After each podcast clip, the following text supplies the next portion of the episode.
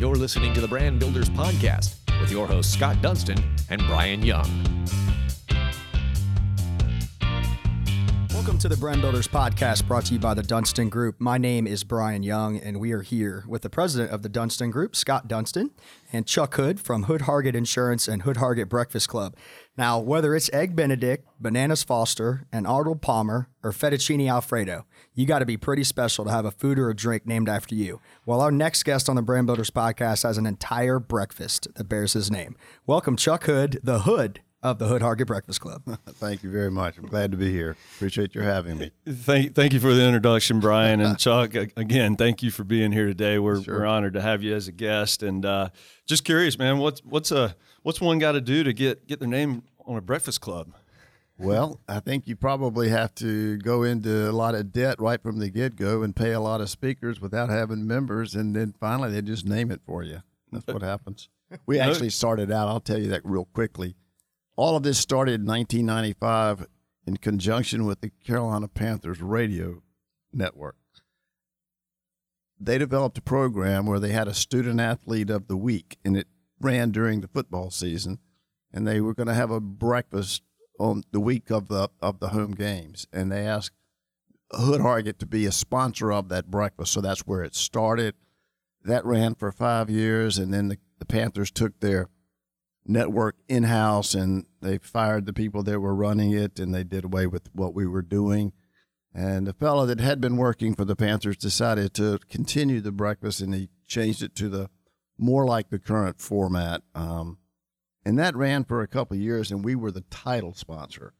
Uh, we did not own it. And then one thing led to another and that sort of blew up and and then Jen came, Jen Snyder, who was working for that group at the time, said, Why don't you do it. And we started, and that's how we started. And I, I was making light of the fact that starting out in debt.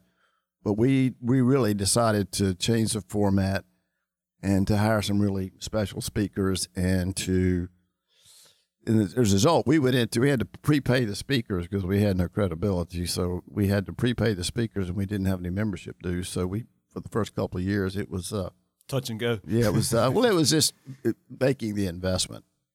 So uh, we we had Mick Mixon on here, who is a great uh, MC for all of the, the uh, Hood Hargett Breakfast Clubs over at Carmel, and he always introduces it as the Jen Snyder Breakfast Club. Yeah. So tell me, you know, with Jen being in that other organization, tell me a little bit about Jen's involvement and, and really how the Hood Hargett Breakfast Club has grown. Well, Jen was, as I said, she was in a sales position with the group that was running this breakfast club. I think, well, Jen's background was in radio sales, and she knew the guy who was running this Panther Network and then who ended up running the breakfast club. And uh, so she was working for them, and I got to know her during that. And then when that blew up, she was looking for something to do, and she came to me with the concept. And so since that time, she's basically run it. And Jen really does people ask me, Chuck, how do you pick your speakers? I don't. I really don't. Uh, Jen tells me who's going to be the speaker. I've really delegated 100% to her on that. And um, so she really is a special person in terms of her energy and her passion and her emotion. She'll cry if you tell her that that's a pretty bluebird over there. She'll start crying. I mean, she's just really sweet person, and but she's super driven and she's really passionate about the Breakfast Club. Uh, she's really, really concerned about our members and she wants to make sure that the members are getting value from it. And uh, so I give her a lot of credit. She's really done it. We can speak on that uh, firsthand because Jen, literally, and she'll tell you the story. And I think when she was on the podcast, she did tell the story. Uh, but she worked on me and, and Dunston Group for about three years. she yeah. was like, "I know it'll be great for your business. We need we need the best promotional merchandise vendor in town. Whatever we need you." And I was flattered that she actually said we were the best. But hey, we like to think that. And and she uh, you know, we just weren't ready. Our, our business was smaller. We didn't have the right team in place. We knew this was the premier networking group. We didn't want to go in there without the proper resources internally to do a great job for all the members. Because let's face it, bad words travel a lot faster than the good words. Hmm. Uh, so I can say firsthand, we've really enjoyed it. It's helped our business grow, we've developed some phenomenal relationships. One of one of which is our relationship, and uh, so you know I didn't really understand the full background. So I appreciate you sharing that with us. Um, and you mentioned Hood Hargett, which is your insurance firm, right? Um, can you tell us a little bit about how you got started in that world? And and you know you weren't just an an agent or an insurance salesman. You've built a firm that where there's lots of employees and lots of teammates, and so I'm, I'm curious as to how you did that and how you've kept that brand consistent over years. Well, I, well, I will start out by saying that I am an agent and I do sell insurance. That's what I do. I'm first and foremost a salesperson. That's just what I do. I've never been a good manager. What's the success that we've had is by having great salespeople and great support people. Uh, and I am this the opposite of micromanaging, and and that so. But I grew up in Charlotte. I grew up uh, in the Chantilly area. I used to walk over to Independence Arena, the old Independence Arena, and ice skate. Uh, then I moved to Cotswold, and when I moved to Cotswold in 1958, we were in the country, literally in the county. We were not in the city limits. There was no Cotswold Mall. There was a Harris Harris supermarket, not a Harris Teeter, Harris supermarket. Then I went to East Mecklenburg High School, and I went to Chapel Hill, and came back. And I graduated in August of, of 1971. I missed the first semester of my senior year doing active duty in the Army Reserve. Thank you for your service. Yeah, well, uh, I have to admit, uh, there was a lot going on in Vietnam, and wasn't sure I wanted to be a part of that, so I joined the Army Reserve. But uh, I did that for six years, but that was a weekend thing. But when I got out of school in August, I didn't know any different than just to go downtown Charlotte, and I went to personnel departments at First Union Bank and the personnel department at Duke Power and asked for applications filled them out and, and sent them back in and got a call from First Union uh, pretty shortly. Went back in and they ended up hiring me to sell trust services. So my job was to call on bank customers and convince them to name First Union as their executor and their trustee. So I was pretty much on top of the world because I was making $9,500, $8,500 and he raised me to 95 to 9000 because i answered him so quickly and said yes. So fast forward about two years and i was calling on an insurance agency owner about this trust services and he offered me $12000 so that was actually 13 months later so i was making 9500 he offered me 12 that was a hell of a increase. So I and took this it. is annual pay. Yeah, man. so, wow. so he gave me twelve thousand dollars, a thousand bucks a month. I jumped on it. I just got married, so I did that. Needed it. yeah.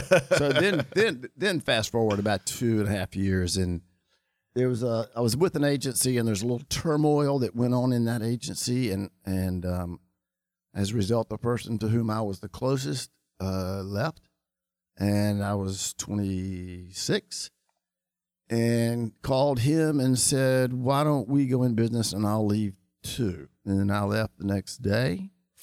And that's this fellow's name was Danny Hargett. So we started, and uh, in hindsight, you know, times were different, but in hindsight, it was a real silly move. Uh, my first son was on the way. My wife was not, former wife was not going to be able to teach school any longer. So that 12,000 was going to have to do it. And, um, and you know, I'd probably make a little bit more by the time we left, but it was a sound.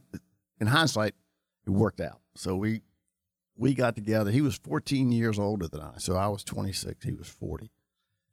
And you fast forward to 1988, and his 19 year old son was involved in a tragic automobile accident in which he was paralyzed.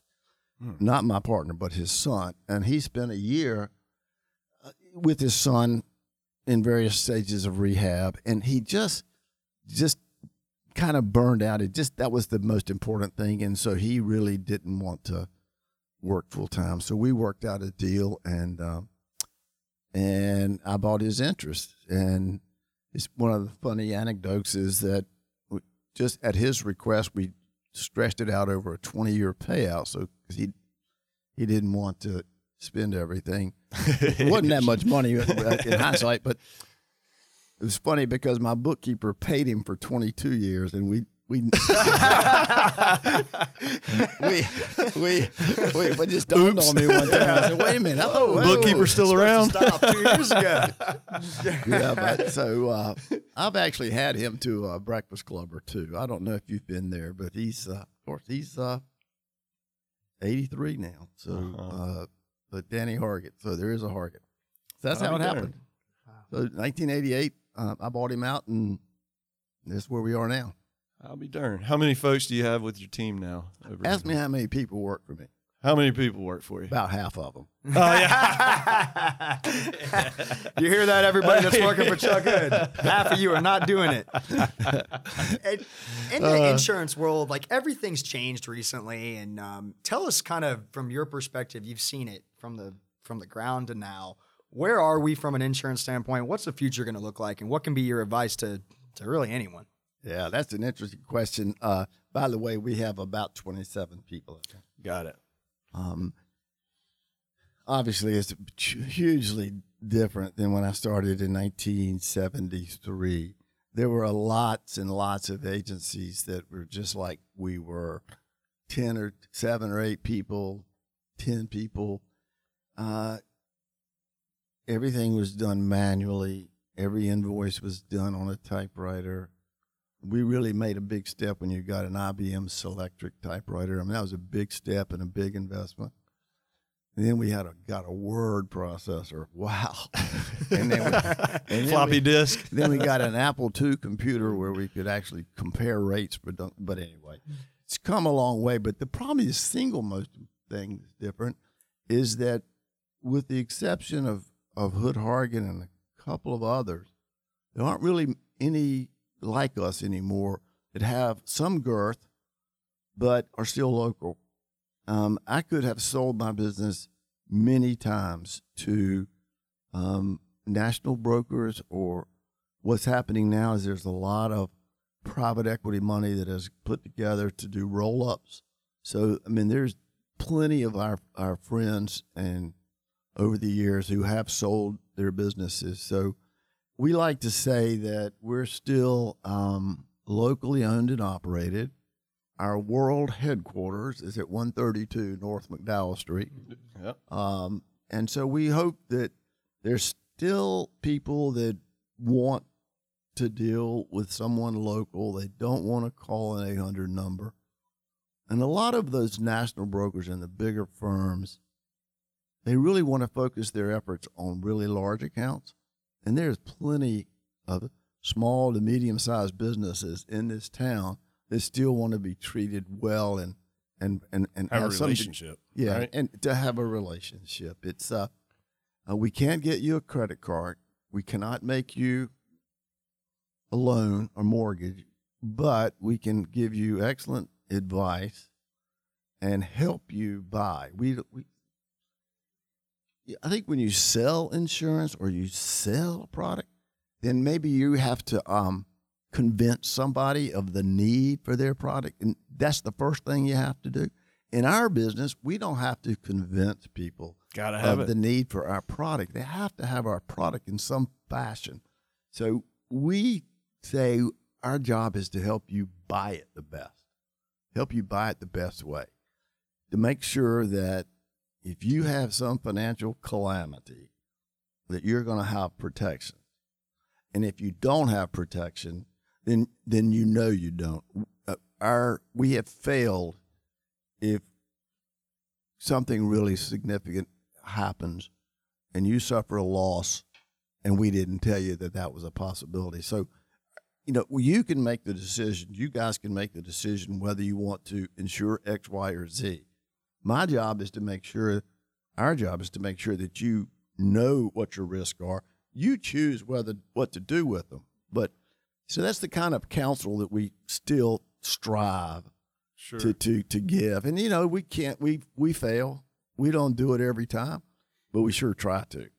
We all do and and i'm just curious like what if if you don't mind me asking what what prevents you from selling are you is there second generation on the way is it are you holding on for the team that's helped you get to this Yeah, I level Think, I think it's a combination. uh, I think it's primarily that I've got I'm 69, and and then the next person uh, of of a principal type person is 45 or so. Mm-hmm. So it's several people in that younger younger age group, and and they've been very very loyal and done a lot of work for us. And I just felt like um, that I could have probably still sold and still taken care of them, Sure. but it just would be different. And so, and then I had one son, then another son come into the business. So, shoot, Take it you know, to I've, the next. I've given up my opportunity to cash out, so I'm I'm in now. So I, You're all in. that, that ship has sailed. well, maybe they'll keep you on the payroll over there. Huh? and when you and going back to the Breakfast Club quickly, because I, I really want to want to ask you this question. You guys have had a great reputation. You have a great reputation of getting some awesome guests. What are some guests that have really wowed you, or what are some of your favorite that you've gotten to listen to that you've brought to the uh, the Hood Hargett Breakfast Club?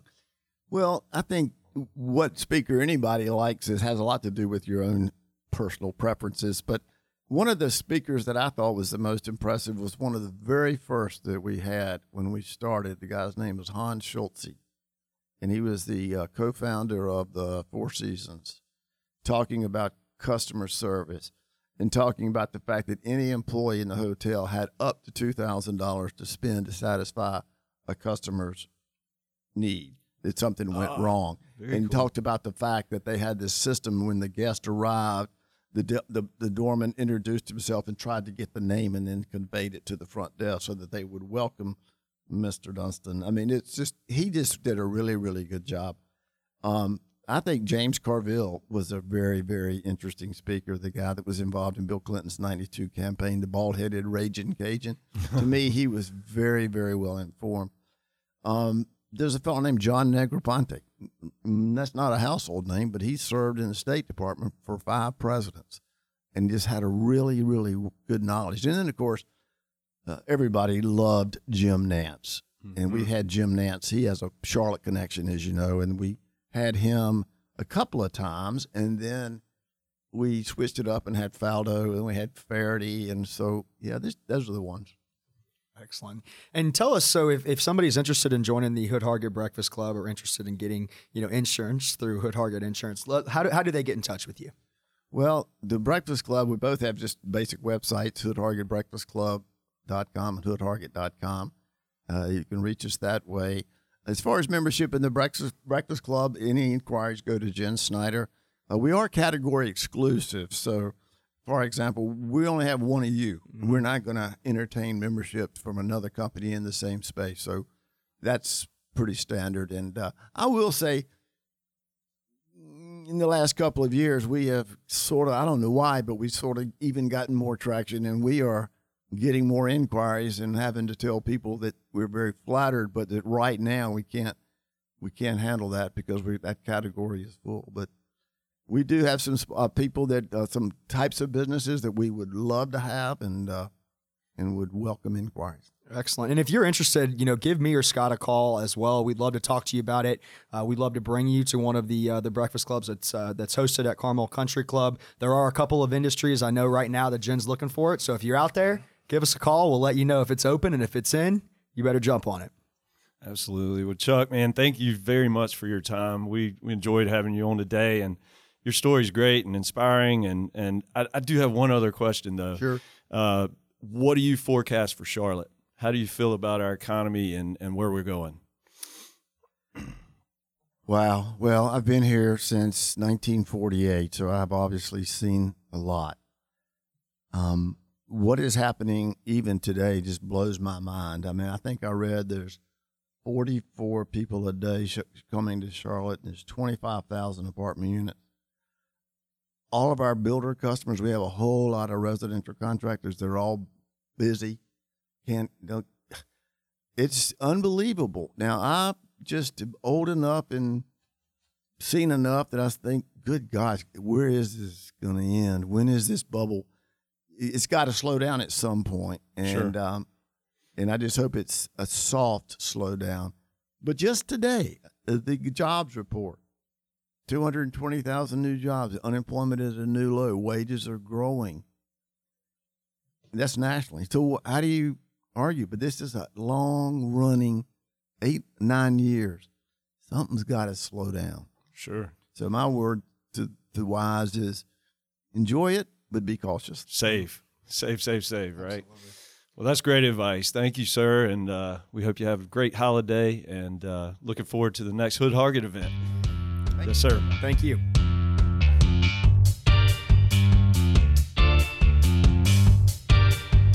You've been listening to the Brand Builders Podcast, brought to you by the Dunston Group with your host, Scott Dunston and Brian Young. For branded merchandise and apparel that makes first impressions and ones that last, check out the Dunston Group at dunstongroup.com.